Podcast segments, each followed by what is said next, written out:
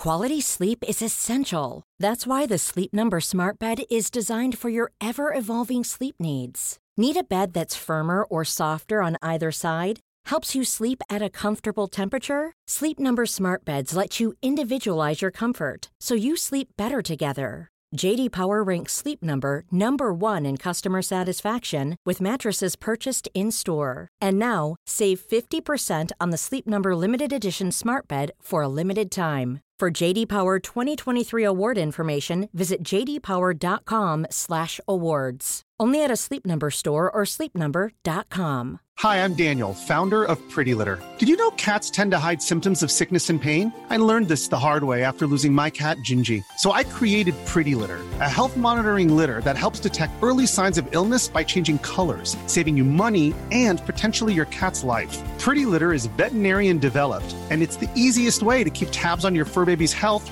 right at home. Go to prettylitter.com and use code ACAST for 20% off your first order and a free cat toy. Terms and conditions apply. See site for details. Support Wrestle Talk. Give us a subscribe. Hey everybody, I'm John Cena. Hey, it's professional wrestler Colt Boom Boom Cabana. Hey, I'm Double J Jeff Jarrett. This is Rich Swann. Matt Riddle, the King of Bros. Support Wrestle Talk. Support Wrestle Talk. Support Wrestle Talk. Do it, bro. Support Ollie. Support Luke. Support Wrestle Talk. Support Wrestle Talk.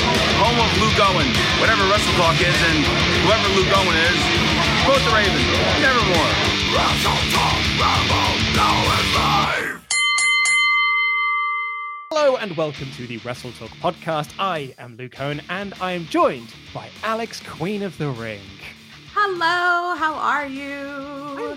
Doing very, very well. Thank you very much, Alex. Thank you all so much for joining us on this show. Thank you for having me. I mean, a lot of people requested me on Twitter, which was wild, overwhelming. I cried. it was great. You were very, very popular. You know, that's what Quizlemania is what being a Quizlemania champion can do for someone. Oh, yes, that's, true. First women's Quizlemania champion. yeah. I guess so. Some might say people's fa- the, the real people's champion, because it's certainly oh. not Sean. Thank God it's not Sean. Uh, right. Well, uh, we're going to speak to Alex a little bit more in the outro portion of this podcast, but it's time to dive into the main show where we're going to be talking about potential SummerSlam plans between Randy Orton and Tommaso Ciampa, but also uh, our thoughts about Charlotte taking some time off from WWE and who could fill in her for uh, who could fill in her position. Here is the show.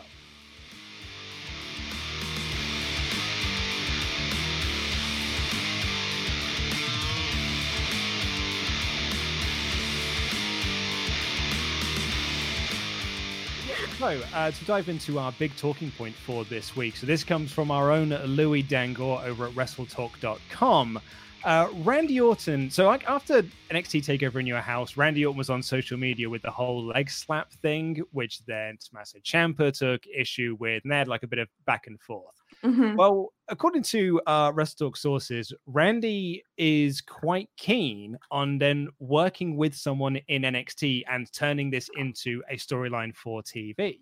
Mhm. So the one of the proposed matches apparently for SummerSlam at the moment is Randy Orton versus Tommaso Ciampa, which I mean sounds great, right? Like that sounds like a, a wicked match if we could get it.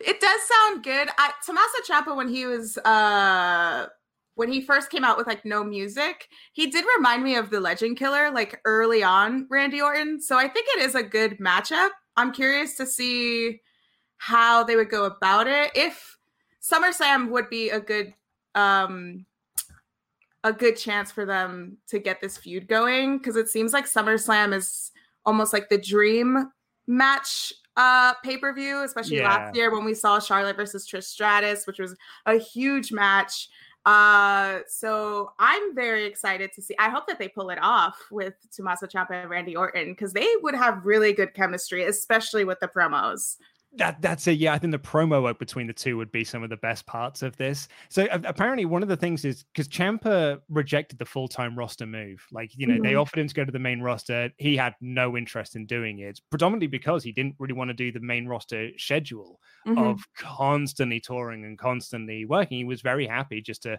stay in NXT and you know going by a lot of the main roster call ups. Probably a smart move. Yeah, on, uh, on, Tommy Champs's part. But with everything being at the PC at the moment, this is this works out well for Ciampa. He doesn't have to do the main roster show. He can be on Raw and he doesn't actually have to move anywhere. Like he can just do everything at the performance center. So this could be like, but the, the, apparently, from what we've been told, no decision has been made as to whether this feud will be on Raw or it will be on NXT or it'll be on both. Like at the moment, it's very much as it like this is what Randy Orton is pitching to do. He wants to work with someone from NXT. Ciampa is the name that's been put forward. The other name is Adam Cole as a uh, another potential uh, SummerSlam matchup for him. Both of which I'm like massively into. I Yeah. think more, more the Ciampa side of things. I think because as you say, the promo work. Mhm. But like if you use this as your way to call up the Undisputed Era to the main roster, I'm also really for that. Yeah, that would be an interesting way to put up the Undisputed Era in the main roster. I mean, that is also an exciting matchup, Adam Cole with Randy Orton. Even those promos would be good and the in-ring work would be fantastic.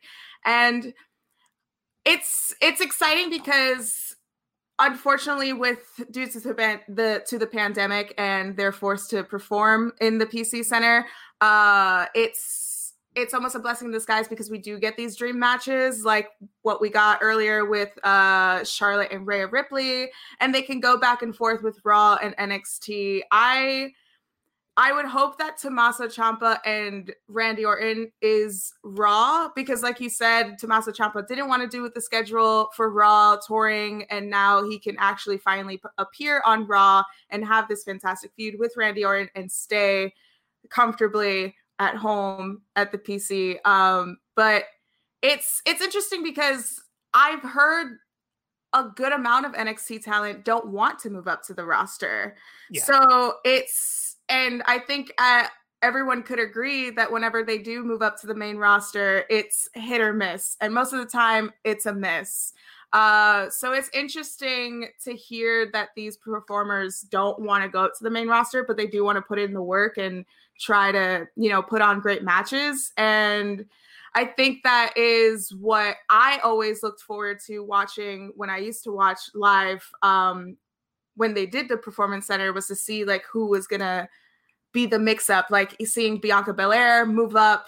That was exciting. But then we thought that she would go for the title right away, and she didn't, which was fine. I almost thought that for SummerSlam, they would have Charlotte Flair versus Bianca Belair, and Bianca would finally go after the NXT title. It would be a perfect, they already have a great story to tell. They faced off at the Royal Rumble. Charlotte eliminated Bianca, and then Charlotte intervened with Bianca versus Rhea Ripley at the last live takeover.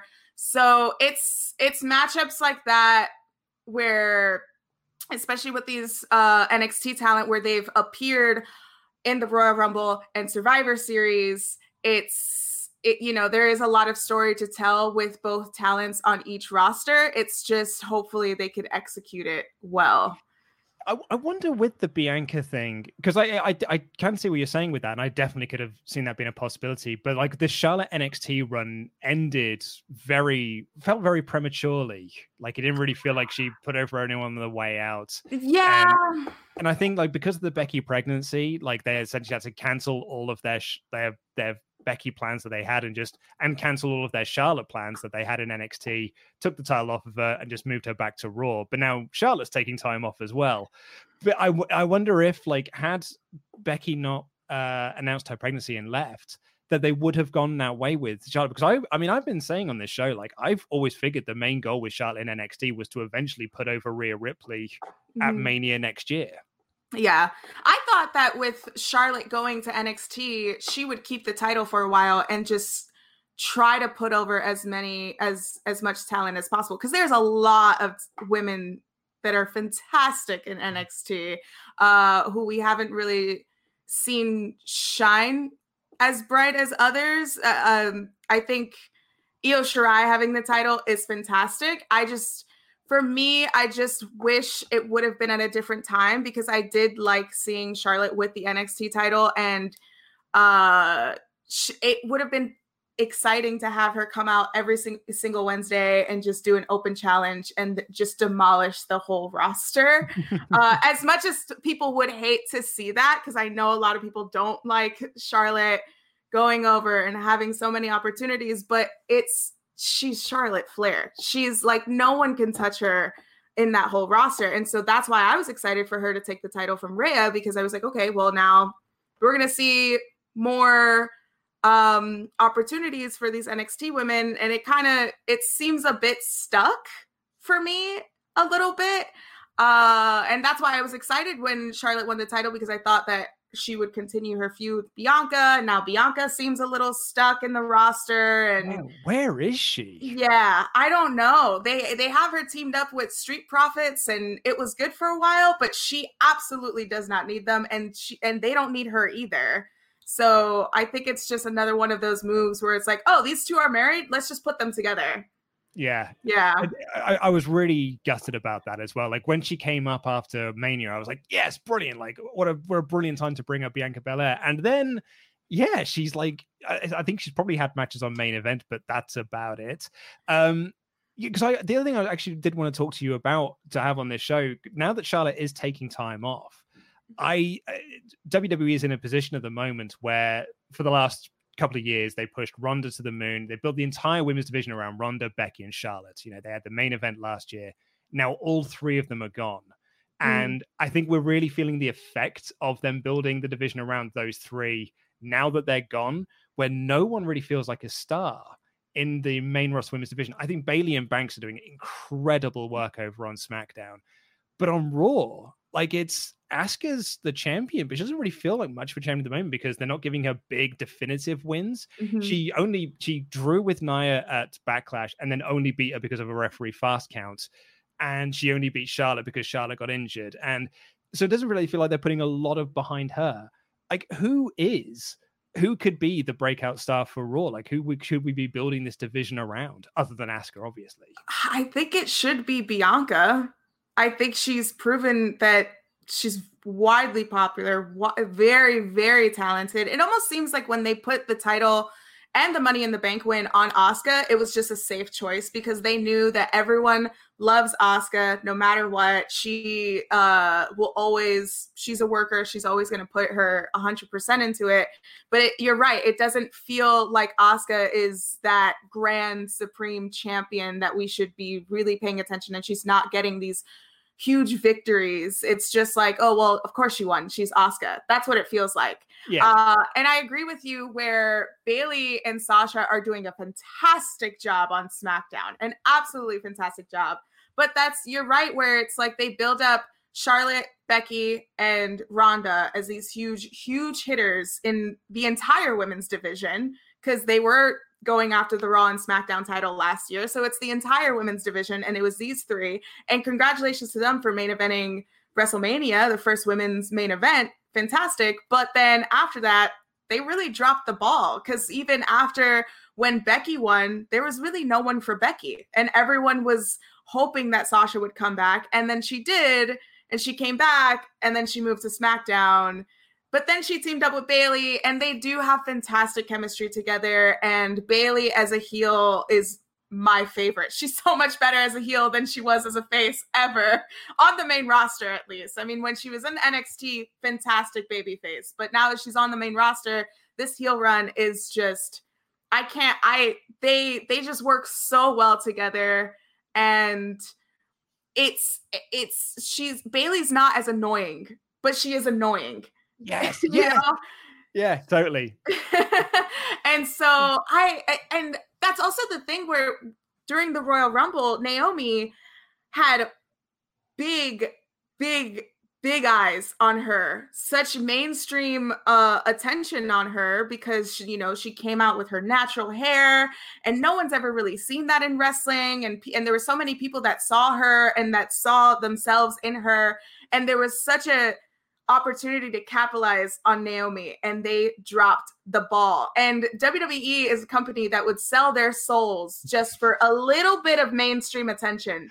And yeah. they got it. They got it with with that clip alone. That clip of Naomi coming into the ring got what?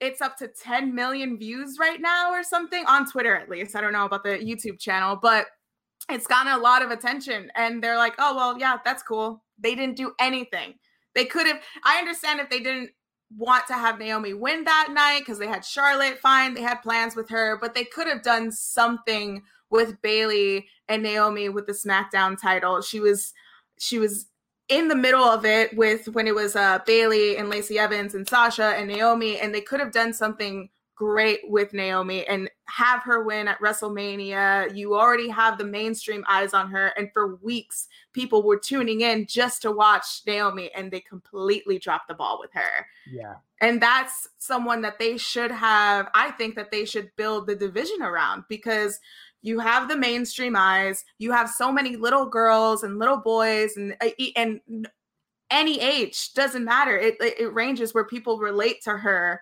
and they could have built something really huge with Naomi and they just didn't. And I think when, we all know why. yeah, when she came back at the Rumble, like when we did our live stream reaction, I couldn't stop. I just kept like, God, she looks so rad. She yeah. looks so awesome. She looks so good. Her hair just like flowing, running, oh. and then just when she jumped over, and then oh my God, she looked amazing. She looked so good. And not only that, but she is a fantastic performer, and she has proven time and time again that she is absolutely underrated and nothing. I was actually quite stunned when she was champion on SmackDown that she wasn't champion for longer because she had the belt with like the glowing stuff on it. Mm-hmm. And you're like, you know, WWE will sell their soul for some mainstream appeal. They'll also sell their soul for anything they can sell as a toy. Like I was like, well, that there's a toy right there. Like that is the most toyetic belt. Right? Perfect toy. And yet they never made it. They never made a replica. And yet but with the Fiend belt, they charged what four thousand dollars for that. Where I don't know who actually bought that belt, but I'm pretty sure there would have been a ton of people if they came out with a SmackDown Glow belt. If you charge what usually belts, replica belts are like 500. If you up it a little bit more to 800, a lot of people would have bought that belt. Yeah. So there's no excuse. um, speaking of sort of uh, people lacking stars or this company lacking stars, um, lastly on the Tommaso Ciampa Randy Orton match, which could potentially happen at SummerSlam, we're not we're not saying for sure that it is. It's just that from what our sources have said, Randy is pitching for this match. But at the end of the day, this is a Vince McMahon call, and Raw is lacking in heels. Um, mm-hmm. I, you know, Dolph is getting this shot at Extreme Rules because Jinder is out there. That is essentially what it boils down to. Mm-hmm. So we're getting so we're getting Dolph versus Drew, but Dolph does not feel like a main event heel. In fairness, neither does Jinder at this point. Mm-hmm. So the only top level heel they've got is Randy Orton.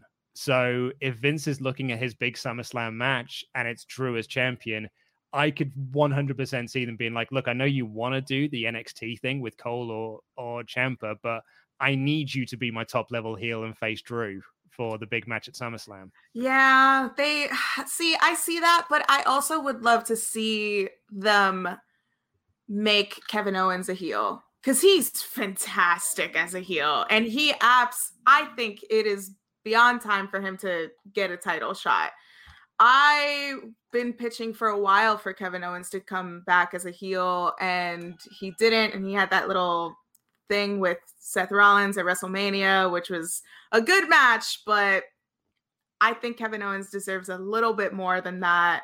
Um, but you're right; it could it could change up where Randy Orton he's the only heel in the roster, and they could just be like, you know what, go after Drew McIntyre. We can possibly do Randy versus Tommaso Survivor Series, and maybe build yeah. up something where it's a Raw versus NXT again, which hopefully they do that for Survivor Series because that was a really good idea where they brought the NXT crew in for that pay per view. I'm sure really, it was.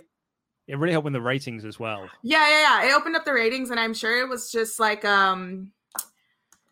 I'm sure maybe they didn't want to plan that out because when they were all stuck after what was it, the Crown Jewel, and there was that SmackDown. Yeah yeah, yeah, yeah, and that was a very, very successful SmackDown. And I think that's how they were like, oh, okay, let's just scrap whatever we had in the first place and bring these NXT folks in.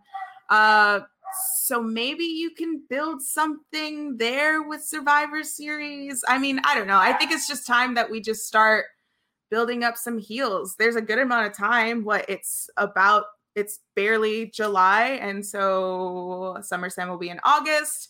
if you do it well, you can build up a new heel. I I would volunteer Kevin Owens for that. Yeah, I think Owens is a good shot. Like I really like him as a baby face, but to be honest, after the big win, like he got two wins at WrestleMania. He beat mm-hmm. Seth Rollins twice. That's and true. His, and his reward for that was to not really be on TV. I know he got injured in that, but Seth Rollins, who lost twice at WrestleMania, went into a WWE Championship program. So, yeah. like, I, to be like, you're right. You may as well just turn him heel at this point. You may as well, like, if you're not going to do with anything as a babyface, just turn him heel and have him go against Drew. Hey, and I don't think Kevin Owens ever worked out as a babyface. To me, at least, eh, he never worked out as a babyface. He was always much better as a heel. I enjoyed his work in uh with promos and in the ring as a heel. Um, so I don't know. I mean, Randy Orton is a he's a he's a he's an excellent heel. He is an excellent heel. He's been a heel for a very long time. He's been very trustworthy in the company to have these grand matches and make it feel like a big match, especially against Drew McIntyre. It could work, but I would much rather see Randy Orton versus Tommaso Ciampa at SummerSlam. So fingers crossed that he gets it.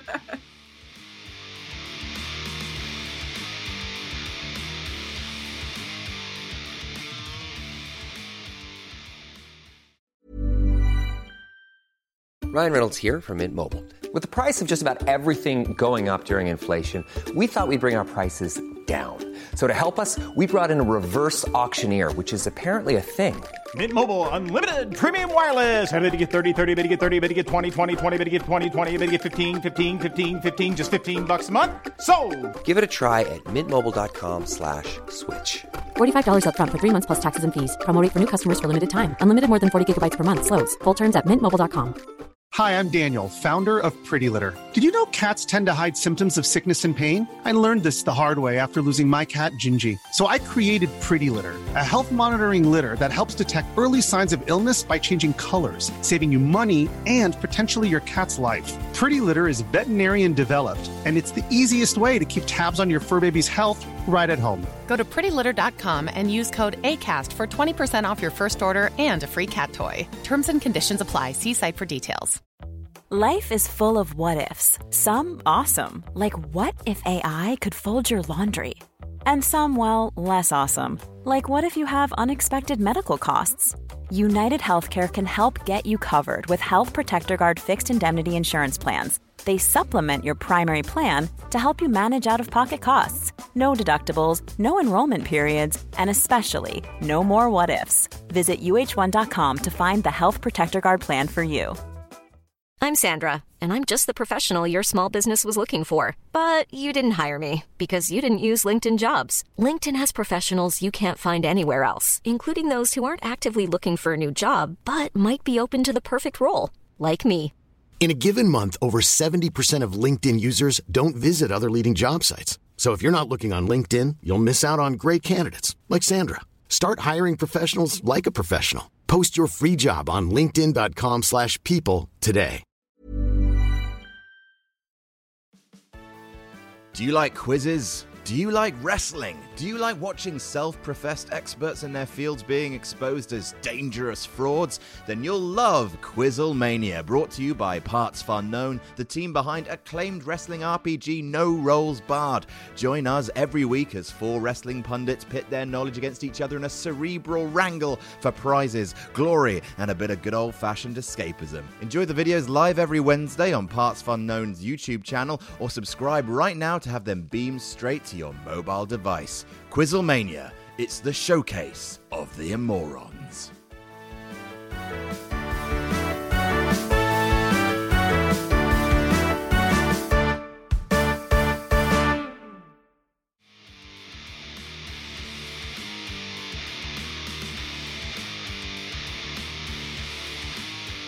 Uh, right, well, let's dive into our Patreon mailbag. If you want to submit a question to the mailbag, all you got to do is become one of our awesome pledge hammers on Patreon at any dollar amount and leave a comment in the community section labeled mailbag. Do not email me. I will lose it. I'm very bad at my job. Uh, Right. So last week we didn't do uh, a Wrestle Talk podcast for obvious reasons. Uh, the the speaking out movement was way more important than, than us doing this podcast, and uh, it, it felt almost trivial to be doing a podcast talking about. You know, it's a we we didn't do an episode last week, mm-hmm. so we mm-hmm. have got an overflow of mailbag questions. Um, it, you're in luck. Um, I picked out some of the best ones from uh, the previous week as well as the new ones we've got this week. So here is the mailbag. Mr. Juicebox, I've been thinking about if AEW will ever go live against Raw or SmackDown starting another ratings war. My question is do you think will happen eventually? And if so, can they beat WWE in the ratings? I'd probably say no. No, this yeah. point, like like TNA. Bearing in mind, TNA were getting one million consistently, one million viewers every single week. They could mm-hmm. put on the best show ever, one million viewers. They could put on the worst show ever, one million viewers. They had a one million viewer audience. As soon as they went to Monday nights and went against Raw, that audience just chipped away and never really came back. So, yeah, I, I sometimes Raw has just got a consistent audience that I don't think you're ever going to take away from. Yeah, and how long has Raw been on air? Where like they've been on air for so long. They have like what they're up to like 2000 episodes now. Like I I get the nostalgia of people wanting AEW versus WWE purely with main roster versus main roster, but it's just like we did it in the 90s. we saw how that worked out. WWE won, and I'm not saying that WWE would win against AEW, but it's just like they they're doing their respectful things of just AEW is on Wednesdays. They have their own, you know, it's very different compared to Raw and SmackDown. And I think comparing the viewership that night, sure, but I just don't think it would work out. I wouldn't yeah. personally would want to see it. I think they're fine on Wednesday nights. Dwayne the Gronk Johnson, having done media for A level, I'm a massive fan of camera work and production. I've been watching some Riptide Wrestling on YouTube, and their camera work and lighting is fantastic. It makes every single match look like a movie. This made me want to ask you guys: Are there any particular wrestling moments or matches that you've seen where you've absolutely loved the camera work or style of production? um yeah the riptide are doing like the the PAC um match he had with Cara Noir like the way that it's it's so so nice to see. Yeah and that venue too where uh what was the venue um i saw on iwtv um it was big swole versus i forget who i forget who the other woman is. It was a good match but that venue where they performed like the lighting in there and the camera work and it works so well in that intimate venue. Yeah. It's yeah, I agree. That at the camera work, whatever they're doing in Riptide, they're doing it well and they should not fix it. but uh, yeah. I, I, yeah, yeah, I would say like when growing up, WrestleMania 10, that overhead shot when mm-hmm. it was um uh Shawn Michaels versus Razor Ramon with that ladder match, that shot I've always loved. And then they got that shot shot back when they did the the greatest match ever for Backlash, which was Edge versus Randy Orton. And when they brought that back for that match, I just it's something about that angle, that camera angle that I just love and I wish they played around with a little bit more with uh WWE. I was gonna say, like, I mean, I'm no Kevin Dunn supporter. I think his crash zoom style of filming is unwatchable at times. Makes me feel a bit ill. I don't even get motion sickness, but it almost makes me feel ill. But um, I do think at times they he can pull out some real gems, particularly when it's something happens in the ring that the audience sees first that you don't see at home. I also think NXT do it really well with Keith Lee, like his Godzilla rising from the sea, just being like, I'm going to do this now. And then Keith Lee's like, Nello, just I think they do that really, really nicely. Uh, Liam Tier says, uh, "Hey guys, hope you're doing well and staying safe. Um, what do you think about the Undertaker's Last Ride documentary on the network?" Okay. I, haven't, I, haven't, I haven't finished it yet. I've still got. I haven't watched the last two episodes yet. Okay, I finished it. I'll try not to spoil anything for you. Uh, I thought it was very interesting the way well, I don't want to spoil it, but obviously, well, at the end, it's it's it seems like he's retired. Yeah, yeah, yeah. And I think a lot of people. I was talking to my friend about this, and he was like, "I don't think I liked the way it ended and the way that he retired." And I kind of broke it down to him, and I was like, "Look, he is the oldest gimmick in the business and he's gone on for this long and i think it's perfect where you retire the oldest gimmick in the most modern way with a hmm. documentary this way yeah, that's a really interesting way of looking at it. Yeah, right. Yeah. And and even in the beginning, they started off at WrestleMania 33 and that classic match where he left all his stuff in the middle of the ring, and we thought that was the end. And I think this was a therapeutic uh therapeutic experience for him to film this documentary to accept that his time is up and it's I don't think I think that um filming this I think if he didn't film this he wouldn't really come to terms with his retirement having the opportunity to talk about the beginning of his career in this way with WWE where he's comfortable to talk about it, you know, in in the way that he did and just I enjoyed it. I liked it. And also I think it's funny how it's at the end of the day it's just a love story between Undertaker and Vince McMahon.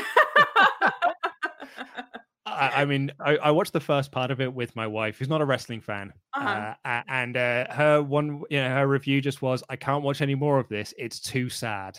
It, it, goes, I just I can't watch this old man continue to beat himself up because he can't go anymore. Yeah. It was too sad for her to watch. Yeah, there were some moments where I was like, oh, I don't know if I could watch this. yeah. And there were other moments where he was in the ring with Michelle McCool and working out with her and running the ropes. And it was the way that we saw for that Edge 24 documentary when he was running the ropes. I was like, oh, that's so cool. Like, you never see like wrestlers eh, to that, you know, degree running the ropes that way or training in the ring. And to see Undertaker do it was just like fully pulling back the curtain, in my opinion. So it was exciting the bit that blew my there were two bits that really blew my mind of the three episodes I've watched. One was him training. Was it Primo that he was training with? Or was it Primo or Epico? That's yeah, yeah, yeah, yeah. I was like, huh. I never would have guessed that. Like, if you'd have given me a hundred guesses, I never would have got to Primo for a training partner. and the other one, because it blew uh like 13 year old Luke's mind, was that backstage shot of Kane without his mask on in oh, like 1998. I was like, what? Like, 13 year old was like, that's what I've always wanted to see. What yeah. does Kane look like under the mask? and we finally got to see it. Thanks to his brother. uh, Jobber JJ. Uh, okay, picture this. You're in a horror movie, and the scene is you're running down a never ending tunnel, and you have three wrestlers to choose from that's chasing you and slowly catching up with a weapon. Which wrestler are you choosing? Scott Steiner with an axe, Brock Lesnar with a car door, or Minoru Suzuki with a chair? Have a nice day. I would take Minoru Suzuki with a chair. yeah, I think there's yeah. I mean, they're all going to do some damage, but uh, yeah, Suzuki seems like the most shame. Yeah. yeah, yeah, you might as well get it from the ultimate murder grandpa, right? Yeah, I guess so. Uh, Chris, uh, my question is Are wrestling fans too sensitive? Take the Jeff Hardy storyline, for example. It's highly controversial and a hot topic, but if this was a Hollywood film or soap opera, no one would care. Why is wrestling held to a different standard? Now, I would I'd say that the difference there is that, like, if you do a, a film about someone who's dealing with an alcohol addiction, you don't tend to i mean you sometimes you'll cast someone who's got an alcohol addiction because they can tap into that as a character mm-hmm. i think with the jeff thing it's just because it's it's so soon after like his very very public things and like it to say that wrestling fans too sensitive that would also say that matt hardy is too sensitive about it as well because he doesn't think it's a great idea either like addiction is no laughing matter and yeah. i think to, to to turn it into a wrestling storyline almost feels a bit trivial and I think with television and movies, it doesn't blend into reality as much as wrestling does, where there is that borderline of is this real or is this fake? And the same with TV and movies, it's just like these are Jeff Hardy actually recently went through this. So I don't know. I don't think wrestling fans are that sensitive. I just think that we're we are very much aware that of the borderline of real and fake and I don't. Yeah. I think it crossed it. uh, Owen, uh, hi Luke and Alex. Uh, I just got into Final Fantasy VII and realized that Kenny Omega's One Winged Angel is a reference to Sephiroth. Uh, really random question, but has Kenny ever done a cosplay as Sephiroth before? And do you think anyone in WWE will ever copy the One Winged Angel as a finisher? I don't know if he ever has ever done the Sephiroth. He's done lots of like, I, I mean, he's done a lot of bad cosplay over the years. Um, I will die on this hill that his Terminator entrance at Wrestle at Wrestle Kingdom was rubbish. Uh, I will die on that hill because it looked pants. I liked it. I liked how hokey it looked. So yes, that's hokey is the right word. It looked hokey. It did, but I liked it. I don't know if he's cosplay. I'm not too familiar with Final Fantasy. I'm not too sure if he has cosplayed that character as uh but for anyone in WWE who would take that finishing move, I would like to see maybe it's just me, but I would like to see a woman take that move and maybe like Io Shirai. Oh, yeah. That's good. I mean, I'll be honest. I've I've been on record saying this before. I'm not the biggest fan of one winged angel as a finisher anyway because I think it's too cumbersome to set up. Mm. Um. So yeah, I I, I think it's yeah. It, then again, I would have said you know 15 years ago, no one's ever going to take the Styles Clash as a fi- Styles Clash as a finisher. And then you know Michelle McCool did it, and Yeah. you know what? It was that was fine. I remember at the time being mad angry, like, well angry about it because I was like, no, no one does that move but AJ Styles. But now in my 30s, and Jordan, it doesn't really matter. Ampiram says, I hope you guys are doing well. Pete and Andy have a segment on the SmackDown podcast called Snacklash, where people email in about weird foods they love but others find disgusting. For example, Andy loves salt and vinegar crisps with milk. Do you guys have any sort of disgusting snack? No. No, I mean, no, there's nothing more disgusting than salt and vinegar crisps and milk. Like that is, And milk? yeah. Oh, that's oh my god, his poor breath. Um no, I don't have anything. I don't think I do. No. Like I like I like raisins as a snack that my wife thinks is weird, but uh I I think raisins are a lovely little snack. I mean, little thing after dinner. Yeah, I like oatmeal raisin cookies. Yeah. Yeah. Yeah. Yeah. Yeah. Don't feel bad about it. We're, we're normal. We've got normal taste buds. Uh, Ewan Keating, uh, hey lads, hope you're doing well. As many of you people have gone through various lockdown activities, quizzes, breaking your own bread, mandated walks, I'm now looking at starting a podcast with my partner. Yes, I'm being that guy. Uh, in taking on this endeavor, I want to ask you about microphones and editing software. What guy do you guys use, and where's a good place for a fledgling podcast to post episodes? Um, look up Spotify. I can't remember what it is now, but uh, Spotify have got their own platform. Um, so I'd recommend loading it to there because it's free. There's a lot of like free platforms that are available, but some of them have like upload limits and things like that. I think Spotify's is unlimited, so that's the one I would certainly recommend. Um, we're on Acast, but uh, that's a uh, and that's why we get adverts on the show. But they also take a cut of the money. Um, and in terms of mics, this is a Rode, uh, which is very very nice. It's not that expensive either, and I edit using Audition.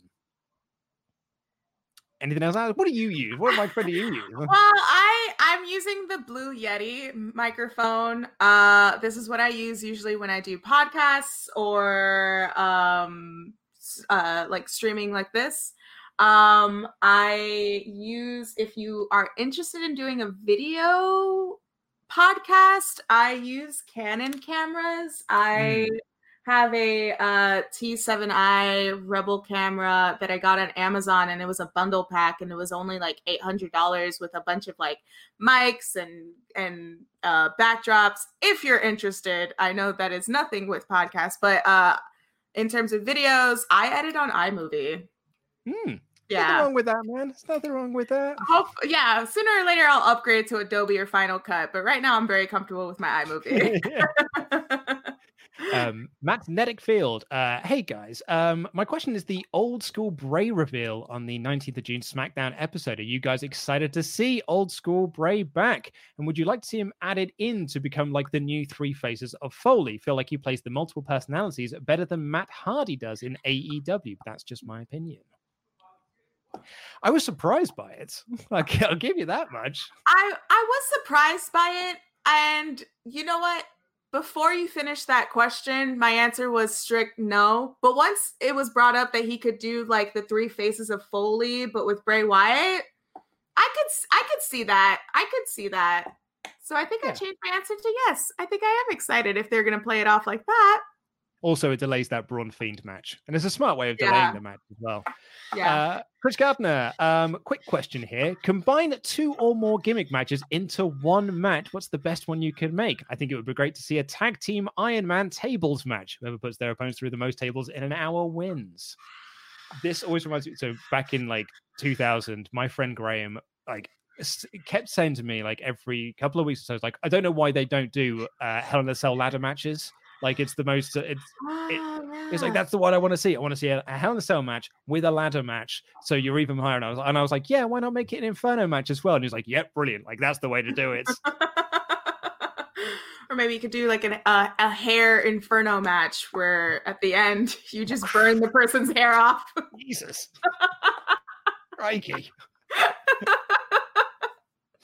Uh, Dylan from Cork. Uh, if you could have a top wrestler in a major company have a run at the top of another major promotion, who would you pick? For me, uh, the two that springs to mind are Daniel Bryan to have a run in New Japan and Tanahashi to have a run in WWE. It'd be fantastic to see Daniel Bryan tear it up with the likes of Okada, Zack Sabre Jr., and Ibushi, and WWE to give Tanner the same treatment they've given to someone like AJ Styles. Uh, I think he'd have some ace matches, pun very much intended. I I'd I'd love to see Charlotte in like Stardom. Uh, Oh, right, yes, right. That's way better than any answer I've got. Done. Next question. God damn, that's a good answer. I didn't even, yeah, that's such a good answer. right. That's it. We're done. We're done. I'm moving on.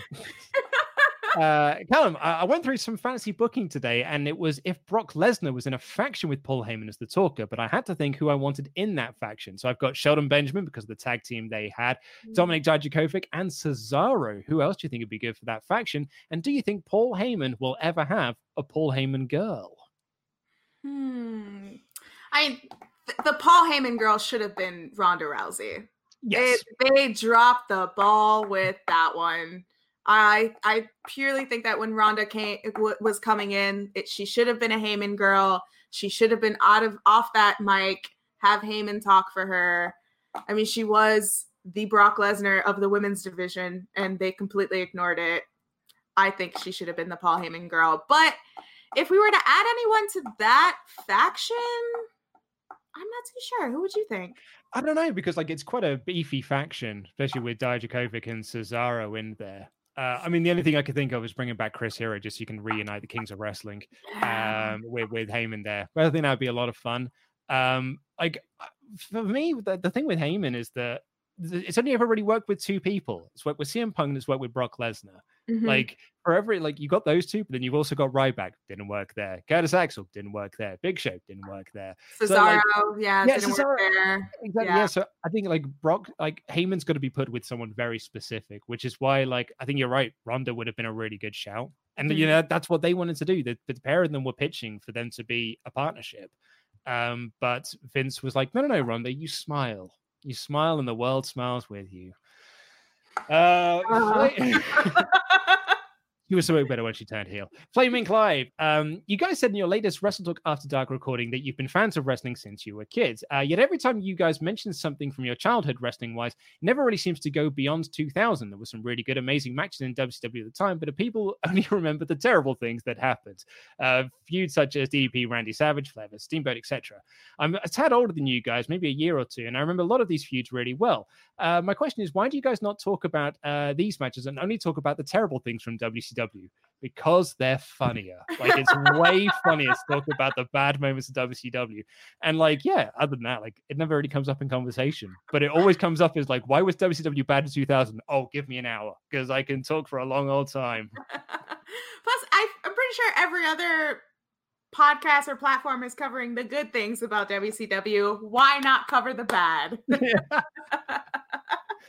Uh, Megan says, Hey, you consistent content creators. Uh, there's less of a question, more of a story. My boyfriend has been in hospital, uh, non coronavirus related, uh, but this has meant that we've had to miss watching wrestling together. Because of his injuries, it's difficult to talk to him on the phone at times. We live together and enjoy watching wrestling, uh, and it was something that we, uh, we've come to love and have worked into our weekly routines. This evening, I found myself taking pristine notes on every AEW dark match and segments, much like you guys do your your, for your reviews, so I can still share one of our favorite things with him and lift his spirits. I felt like I was part of the team getting ready for a review video the next day. Uh, thank you all at Wrestle Talk for giving me the skills to accurately describe what I'm seeing and for helping me stay updated with wrestling so I can keep him updated as well. Your impact as creators reaches farther than you will know. Stay safe and st- stay sorry, stay safe and stay healthy. Support each other. Thank you so much, Megan. That's lovely. That's such a lovely story. Thank you very much. Um, yeah, I hope your uh, I hope your boyfriend's feeling better. Um, yeah, absolutely. Hope you feel better. And yeah, taking notes while watching wrestling is a fun way to watch wrestling. Yeah. Um, my friend said that I was ruining it for him a little bit because I remember I was watched I watched the Royal Rumble 2018 with him and I was taking handwritten notes. Yeah. And he was like, "You're taking me out of the match, man." Because I was like, I look over to see your reaction. You're like this. Shinsuke comes out. yeah, I, I remember watching the Royal Rumble with friends, and I didn't take notes, but I said my notes out loud.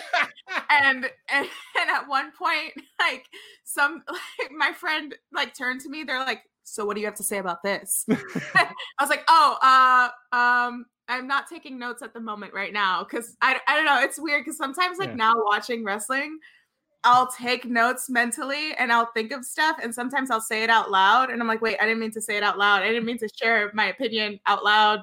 I hope that I'm not. It's almost like watching a movie with someone who knows every single line of the movie. That's Yes. how annoying I feel watching wrestling with other people. uh, Lorenzo Haynes, uh, why do you guys always mention that you get frustrated with Charlotte being a face or a heel? What's wrong with her being a tweener? Personally, I think she's a heel and has always been a heel, but honestly, even if WWE did view her as a face, I just want to know why it's such a problem for you. I think it's because it's an inconsistent thing, is what bugs me about it. Mm. Is that like she cuts heels as a promos, then she comes out for matches, and you got Tom Phillips going like, "Oh, she's the hardest working woman, she's the greatest." I was like, it's it's an inconsistent thing, is what winds me up about it. It's it was the same that I had with Alexa Bliss and uh, Alexa Bliss actually, uh, in particular. Every single week, she was a different character. She was a babyface one week, she was a heel the next week. She'd be a babyface in one segment, and a heel in the next segment and it's the inconsistency that wound me up with it. I think it's fine to be a tweener, but you've got to be a tweener. You can't treat them as both. You've got to mm-hmm. treat them as a tweener. Yeah. It's but that's that's the thing with them at WWE. They're just like it seems like everyone's a tweener. Unless you're just Randy Orton and you've been a heel all your whole career, but it's just like it's one week someone like I, don't- I don't know like Lacey like Lacey Evans for example. One week she's saving Naomi from Sasha Banks and Bayley and then the next week she just she like betrays Naomi or Dana Brooke and it, it's it's just like I don't know. Sometimes sometimes I just wish there was a clear of like this person is a baby face and that's what they're gonna be for a little while. This person's a heel and that's what they're gonna be for a while. Like the tweeners it's just like uh, there's certain there's a there's like only a few amount of wrestlers that know how to do it very well, and I think that Charlotte does it very well. Yeah, I think it's just the company doesn't really know how to present that anymore. I Yeah. think it- it- that, that's maybe part of the problem. While you mentioned Sasha and Bayley, I forgot to say as well. I'm I'm kind of rooting for Sasha to win at Extreme Rules. Yeah, I want to see Banks and Bayley have all the gold. I do too. They would be great. They're they're like someone said it. They're like the modern day DX. Oh, that's okay. I, can- I, can- yeah. I won't I won't take credit for that because I saw that on on Twitter. Someone said that, and I like retweeted, and I was like, I absolutely agree. Uh, but yeah, they they're like I they should have all the belts. Why not? Why not? Give Why them all the belts. Yeah. And our last question comes in from Matthew, who says, uh, I know that everyone focuses on CM Punk returning, but what are your thoughts on AJ Lee returning? I was watching some old pay per views and forgot how good she was and how over she was. At the time, I don't think I really appreciated her talent because uh, they were. Uh, because since those around her weren't up to the same level she was, uh, it would be a huge pop for sure if she came back in front of a crowd and was able to go against Asuka or the Horsewomen. I'm wondering what your thoughts are and how you would bring AJ Lee back if it were up to you. Yeah, I mean AJ. AJ is a victim of being the the wrong place. Uh, you know, the wrong t- or the right place at the wrong time, or just actually just the wrong place at the wrong time. Like if she'd have been an Impact, she would have been like considered one of the greatest of all time because that was when you know Impact were taking that were treating women as wrestling as a serious thing. Mhm. AJ just so happened to be in women's wrestling in WWE when they didn't care about it. And Right. it sucked. It's like I've always said the same thing about Ivory. Like Mhm. Ivory was in the WWF at the wrong time. Like it's- she was like a generation too early. Like if she was in now, we'd be talking about like Ivory's the Ivory's wicked, Oh, Ivory's yeah. But the she was in Yep, yep, yep. The same with Molly Holly. Even Yeah. I just have to put her in there because Oh, she's my absolutely. girl. Yeah. and But- I, I, think AJ is just one of those things. She was in the it was the wrong time. Like a, Mhm. couple of years later, and she'd have been in the mix with all the right talent. and and that was the thing. It was just like two or three years later because yeah. she did appear. Uh, what was her last WrestleMania was was against Paige, and she had that really good feud with Paige. And it was just like if only she stayed a little bit longer, she we would have had her versus Charlotte, her versus Sasha. Um, I think with um the way that they brought back Mickie James at NXT, I think they should do that with AJ Lee. And I think now that we have Io Shirai as champion, I would love to see that match against AJ Lee versus Io Shirai. Yeah, do you know I didn't think about that sort of thing, but I, I, yeah, that's really good actually. Yeah, like the big video announcement of just like yeah. the legend comes back. I think that's really cool because like I, my first thought was we were just talking there about how Raw doesn't have like any top level stars in mm-hmm. their women's division at the moment. What a perfect time for AJ to come back and assert herself in that division. And like there is a spot open for her there. Um, yeah, like, I think it'd be a great time to bring her back. I've, I've always, I always really liked AJ. Like, I hate her entrance music. I think her entrance music is the dirt worst, genuinely terrible. I will die on that hill. But uh, I, yeah, I'd, I'd I'd love to see her come back. I really would. Yeah, it's just like a matter of how. I think I think with NXT or Raw, because SmackDown, I think they're fine. I yeah. think they're fine with Sasha and Bayley. They don't need to add anybody else. But with with uh with Raw, she would be the the huge name in the women's uh roster, and that's exactly what they need for Raw. But it just the AJ Lee coming back just reminds me of Mickie James coming back, and I really enjoyed the way that she did come back. And I think that she should have stayed at NXT for a little while. Um, so I and I also think if AJ Lee did come back, I think she would rather come back and bring other like these future stars up the way that Mickie James was supposed to do in NXT. So mm. Yeah. Well, you had to get like uh, La Luchadora onto the main roster. Yeah. well, that is all we've got time for on this edition of the Wrestle Talk podcast. Alex, thank you so much uh, for being on the show. Where can people find you? Yes. Okay. You can find me on Instagram at underscore Queen of the Ring. On Twitter, I'm at Queen of the Ring with two G's at the end. And on YouTube, I am just Queen of the Ring on there. You could search Queen of the Ring Wrestling, find me there, subscribe, do all that fun stuff.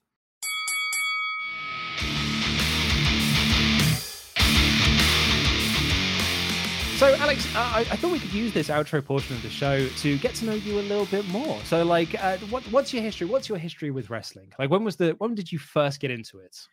Okay, I have two older brothers who also grew up in the 90s with me. So, my first memory of wrestling was WrestleMania 12 with Shawn Michaels ziplining down.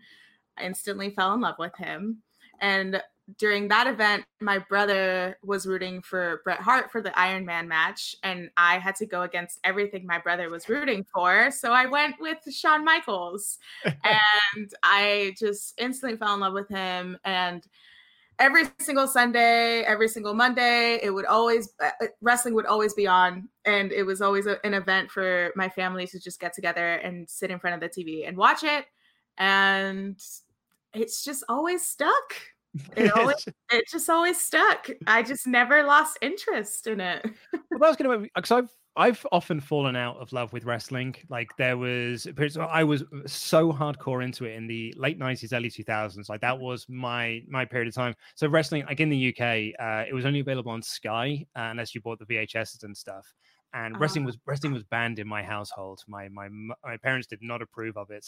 Uh, I once bought a, uh, a, a, WWF sticker book in like 1994, and uh, I, my parents had sent me down with my pocket money to buy the latest issue of Sonic the Comic, which is a UK Sonic Sonic the Hedgehog uh, comic book. And I bought that sticker book instead, and my mum made me go back and return it so I could get my Sonic the Comic instead, because no wrestling in this household. So it was, it, it was like the forbidden fruit to me. Um, so I was like hardcore into it in 2000, but 2002 after the invasion and when Hogan won the belt again, I would like I just got I just dropped out of it. All my friends had dropped out, so I just dropped out of wrestling and didn't get back into it until a few years later. So you never had that point where it was like, ah, I'm done with this now. See, that's it's like I I was done with it. Like um, so I remember in high school, my freshman year of high school, we went to our first live event, which was a Monday Night Raw in Madison Square Garden and uh, I think it. They also filmed ECW before the Raw because we went really early because we wanted to like just sit in our seats and enjoy the whole entire show. Uh, so we went to that, and I went. I remember I went to school the next day and I was bragging about it. I was like, oh, I, I went to Madison Square Garden and I went to WWE, blah, blah, blah. And as a freshman in high school, everyone was like, oh, you're so into that fake stuff. So that's when I like I was still in it and I had like Shawn Michaels on my in my locker and I like silently like took him oh, down. Oh, no. and I just became like a closet wrestling fan.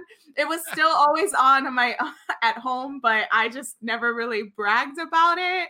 But I still kept up with it. And then I went away to college. I went to an acting school and uh there was the the network wasn't a thing at that time and I didn't have a TV. Uh so I didn't really have a way to keep up with wrestling, but I knew that at that at this time CM Punk was coming up and it was the summer of Punk and I I I missed that whole era of Punk, which everyone is very shocked to hear. but uh I mean, he did he did well, but I don't think he would have been for me anyway. But yeah, I missed the whole era of punk because I just went to college, but I was still interested. And then I got back into it when I was in a Facebook group and I saw Kenny Omega versus this like nine year old girl. Yeah. I was like, Who's, what is this match? Who is this guy? So then I looked into him. And at this time, when I discovered him, he had just joined the Bullet Club as the cleaner. I was like, whoa, who is this guy? and then I discovered New Japan and I got into New Japan and Ring of Honor and I dove deep back into wrestling, but just not WWE. And so I got more into that. And then around this time, they were starting up SummerSlam at Barclays Center. So then we went to Barclays Center with uh, me and a bunch of my friends. And then that was leading up to WrestleMania 33. And that was my first WrestleMania. So I went to WrestleMania 33 and I sat there commentating being a fan, being a dork. and there were two huge dudes that were sitting behind me at the end of the show. They tapped me on the shoulder. They're like, "Do you have a podcast or something?" Cuz that this was like really interesting to hear and see wrestling, but to hear like a women's perspective and I wouldn't imagine that a girl would be as into it as you. And I was like, "No, I don't have a podcast, but I think it's time to start." Yeah, right. Yeah. So I spent a whole year researching how I can do a podcast, how I can get into this, maybe a YouTube channel, because with my acting background, I'm very much used to being in front of the camera. So I discovered a YouTube channel would be best for me. And so I studied a whole year how to what um, equipment I would need, programs I would use to edit, and then I went to my first event that I vlogged myself at, which was the uh, Women's Royal Rumble, the first Women's Royal Rumble in Philadelphia. Uploaded that video, and I was like, hit like twelve thousand views, and I was like, okay, well maybe there's there's something here. That same week, I won money for the Super Bowl, and because I bet against the Patriots and the Eagles won that year. Sorry, American football. Sorry. so I won money from the Super Bowl, and that's what paid for the WrestleMania trip, which was WrestleMania 34. Uh, and I got front row to Ring of Honor, which was Cody Rhodes versus Kenny Omega, which is the infamous Cody spitting beer in my face. and I went to that WrestleMania alone too, so it was it was it was fun. And I started vlogging, I started meeting more people, networking, and then it just kind of blossomed from there. And I don't know, two three years later, here I am. how did you um how did you get involved with Brian and and wrestling with regrets? Did he just reach out to you? He just reached out to me. Yeah, oh. we we met at WrestleCon last year when it was New York. I met him at WrestleCon and he came up to me. He was like, "Hey, I'm I'm a big fan," and I was like, "Uh, hi, you're Brian Zane." so that was, I. It was just like, oh, okay, this is. I don't know. That going to WrestleCon and meeting him was just the first time that I was like, oh, maybe like I'm getting a little bit more recognition with mm. what I'm hmm. doing, which is cool. Uh, and then months later, when SmackDown moved to Fox, he DM'd me and he was like, "Hey, I'm gonna need someone else to do a SmackDown review. I would love for you to be on." And uh, at first, I was like, "Are you sure about that?" But then I joined. what a nice guy Brian is. Yeah, he's lovely. yeah, really nice guy. Um, I, have got to be honest. Like, okay, so full disclosure, I think New York is the coolest place in the world. Um, so I, I I have got a lot of jealousy uh, of you just telling these stories of just being like, oh yeah, just go down the road to Madison Square Garden. Oh yeah, just hop across to Philadelphia. Yeah. I'm like, oh man, well, I love New York so much. I, I, know, I know. Well, that's the thing. Like growing up in New York and growing up in the Attitude Era, where they were always in Madison Square Garden, we would beg. My brothers and I would beg my parents to uh to go to these events, but we couldn't afford it growing up.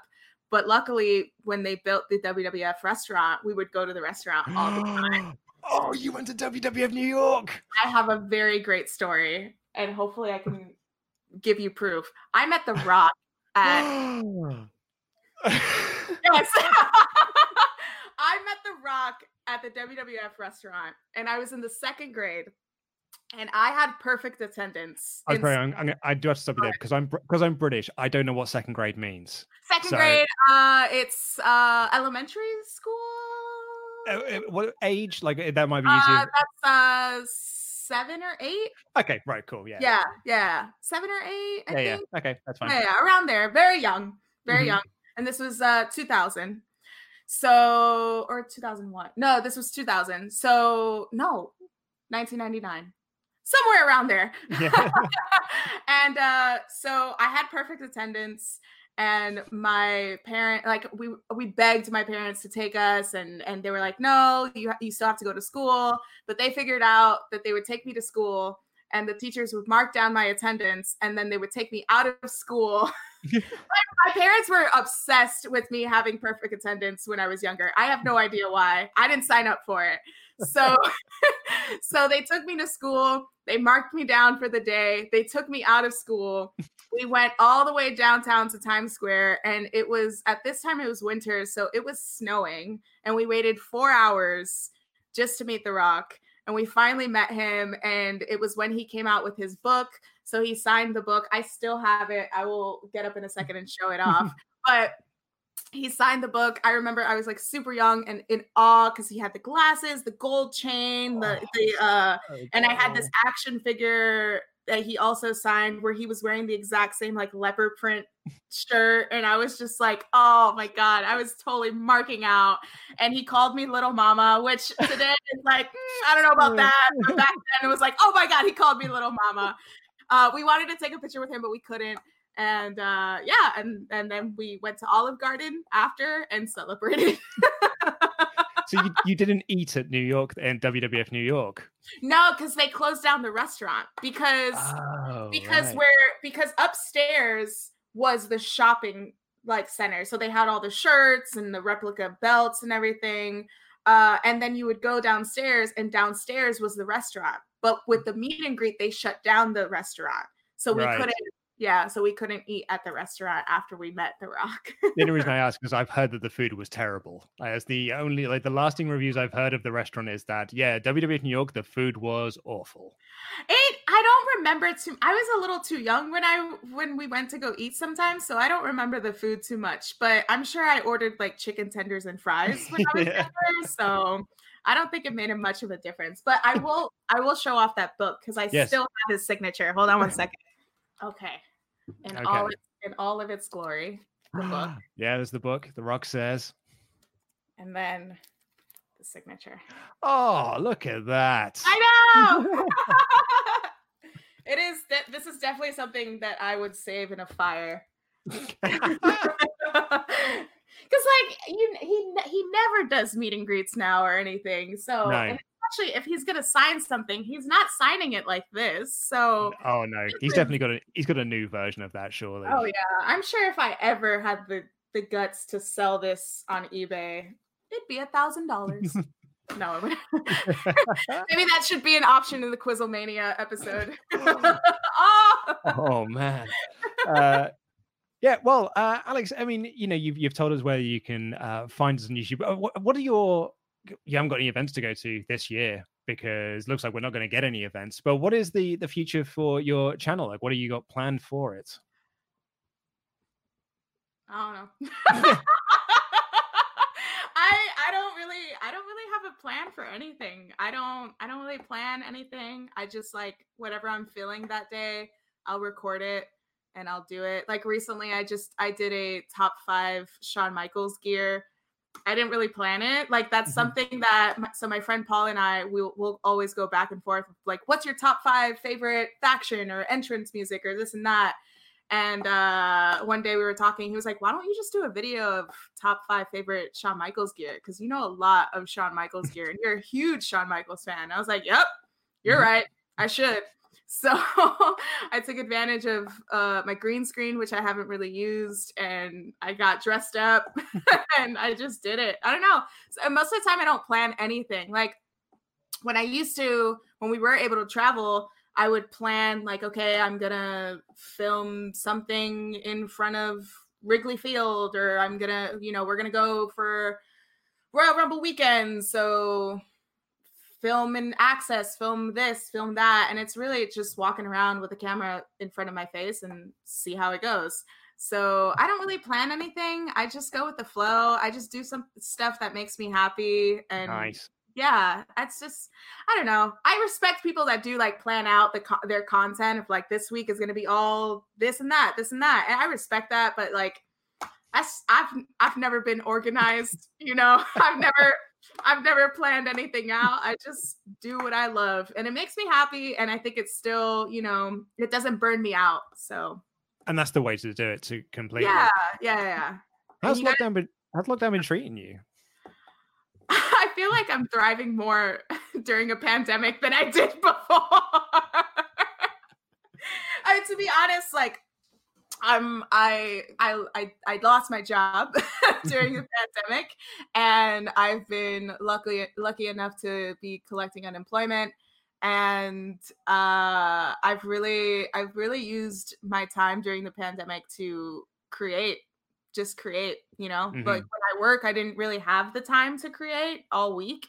And when I was doing the pandemic, uh, Dark Side of the Ring came out with their second season. So I thought, why not be fun to do a live stream and do Dark Side of the Ring live streams and did that for a while and that gained a lot of attention which was fantastic but it was just me like i think i'm just gonna watch this because i never watched it live and i'm just gonna sit in front of a camera and do it.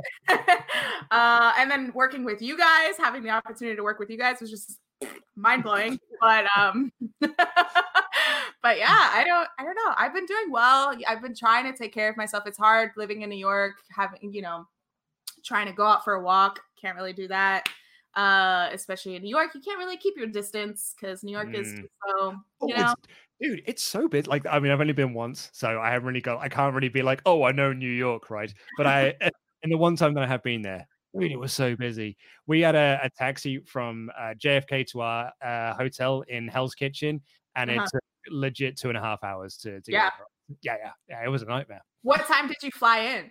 Oh, it was late. I think we landed about half ten in the evening, maybe eleven. But it was like, well, I, actually, I had to drive through like Times Square, so it was yeah, it was busy. It yeah. was very busy. Yeah. Because I yeah, it gets pretty busy, especially like from especially from JFK and, and driving in during rush hour. Yeah. Yeah. It's yeah, and and that's and that's the thing where it's just like in New York, there's nowhere to really go during a pandemic, and everything is shut down. So I don't know, trying my best not to get burned out with um being stuck inside uh, I, I, will show you my, my one New York story that I've got, um, which is the reason why we went. It was for my 30th birthday. My wife wanted to take me there because my favorite film in the world is Ghostbusters. It's the greatest movie ever made. And I, she looked around and there were no Ghostbusters tours and there were no like walk tours or anything. I was like, you know what? It's fine. I know where the locations are because I've done this research in the past. So I made our own one. I made our own uh, Ghostbusters walking tour to cover the locations from both movies. Uh, and we walked all day. Oh. We walked like from pretty much right from the top right down to the bottom. We started at Central Park and walked all the way down to uh, Hook and Ladder 8. Uh-huh. Um, uh-huh. So, like, yeah, we just walked all day long, and my wife was so tired by the end of the day. Like, we walked, like, we uh, we stopped and had a drink on the way back, um, because like I'm I didn't really know, so I was like, oh yeah, to walk to our hotel, it's like 50 blocks. That can't be that far, right? So far. it, it turned out it's far. we stopped and we had a Taco Bell uh, very late at night, uh, and the following day she was asleep uh, at about 8 p.m. because she was still really tired from the previous day. But I, I bet you guys uh, walking, you can definitely walk in New York, but you also see so much more walking, right? Yeah, yeah, yeah, yeah, uh, yeah. yeah. it was amazing. I absolutely loved it, and we, we want to go back. We were actually so, watching. We watched. Um, we started watching. Sorry, we, we started watching the morning show, the Apple TV uh series with Jennifer Aniston. Oh uh, yeah. And Reese Witherspoon, and that said in New York. And the first thing my wife was like, "Oh man, I miss New York. We need to go back." I was like, Aww. "Yes, we do." I'm surprised you guys didn't find a tour because usually they will they have like these buses where they do movie tours and they'll cover Ghostbusters and like Sex in the City, Seinfeld, even with Tom's mm. Restaurant. So I'm surprised we, you guys couldn't find that. We did like a general bus tour, like on the first day we were oh, there. Like but like, no, it was like it was a, a one ca- a one van thing basically. It was like a little minibus thing. Uh, there was only like eight of us that were on the tour, um, and yeah, we went around like you know all the, the the big landmarks, and they dropped us off at the Statue of Liberty so we could get the ferry across to do that. Uh-huh. Um, yeah, but it was it was wicked. It was really cool. Uh, but uh, I just remember him just constantly pointing out. I was like, and over there is where this famous person got shot. And it's like over there, that's where Heath Ledger was found dead. And I'm like, oh man, this is uh, way more depressing than I thought it would be. That's yeah. It's like John Lennon got shot here. You can see his ghost at like I did say because I'm a huge Beatles fan. I did say like I would like to go to to John Lennon. And, and my Kate was like, no, no, no I don't really fancy doing that. Uh, no, we, we didn't go. No. Oh, you guys should have went because the Dakota's right there, and then the entrance going into Central Park is Strawberry Fields, and they have that little yes yeah. Yeah. Uh, next time. Next time. Well, I mean, we're going back, so I'm going to say next time. How yes. love seeing the uh the firehouse from. Oh, so good. We've got a so in our living room we've got like a framed uh photo gallery of like our sort of travels we've stuff around the world, and uh, I was like I've got to have that photo of us outside the firehouse in this, and my wife hates it uh-huh. because uh-huh. she's wearing a yellow jumper, but she had a, a backpack on that had blue straps, and it's only until after we posted the photos that someone said, like, why are you dressed as a minion? And oh no. So she hates that photo, but uh she loves me so much that she let us keep it in the frames. oh, bless her heart. yeah, it was amazing. I absolutely loved seeing it.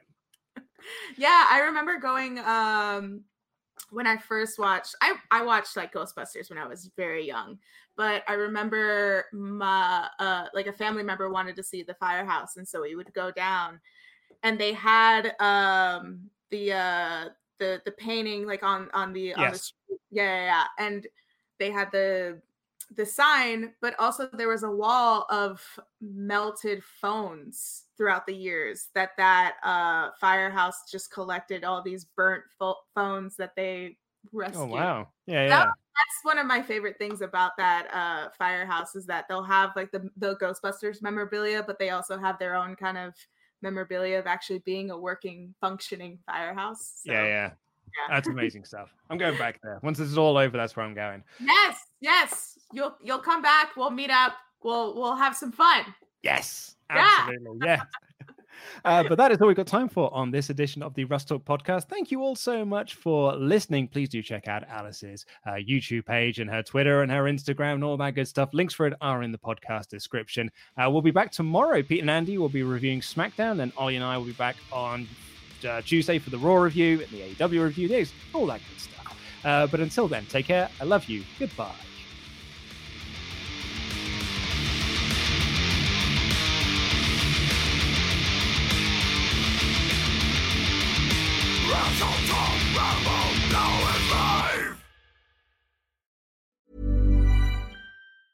Hi, I'm Daniel, founder of Pretty Litter. Did you know cats tend to hide symptoms of sickness and pain? I learned this the hard way after losing my cat, Gingy. So I created Pretty Litter, a health monitoring litter that helps detect early signs of illness by changing colors, saving you money and potentially your cat's life. Pretty Litter is veterinarian developed, and it's the easiest way to keep tabs on your fur baby's health right at home. Go to prettylitter.com and use code ACAST for 20% off your first order and a free cat toy. Terms and conditions apply. See site for details.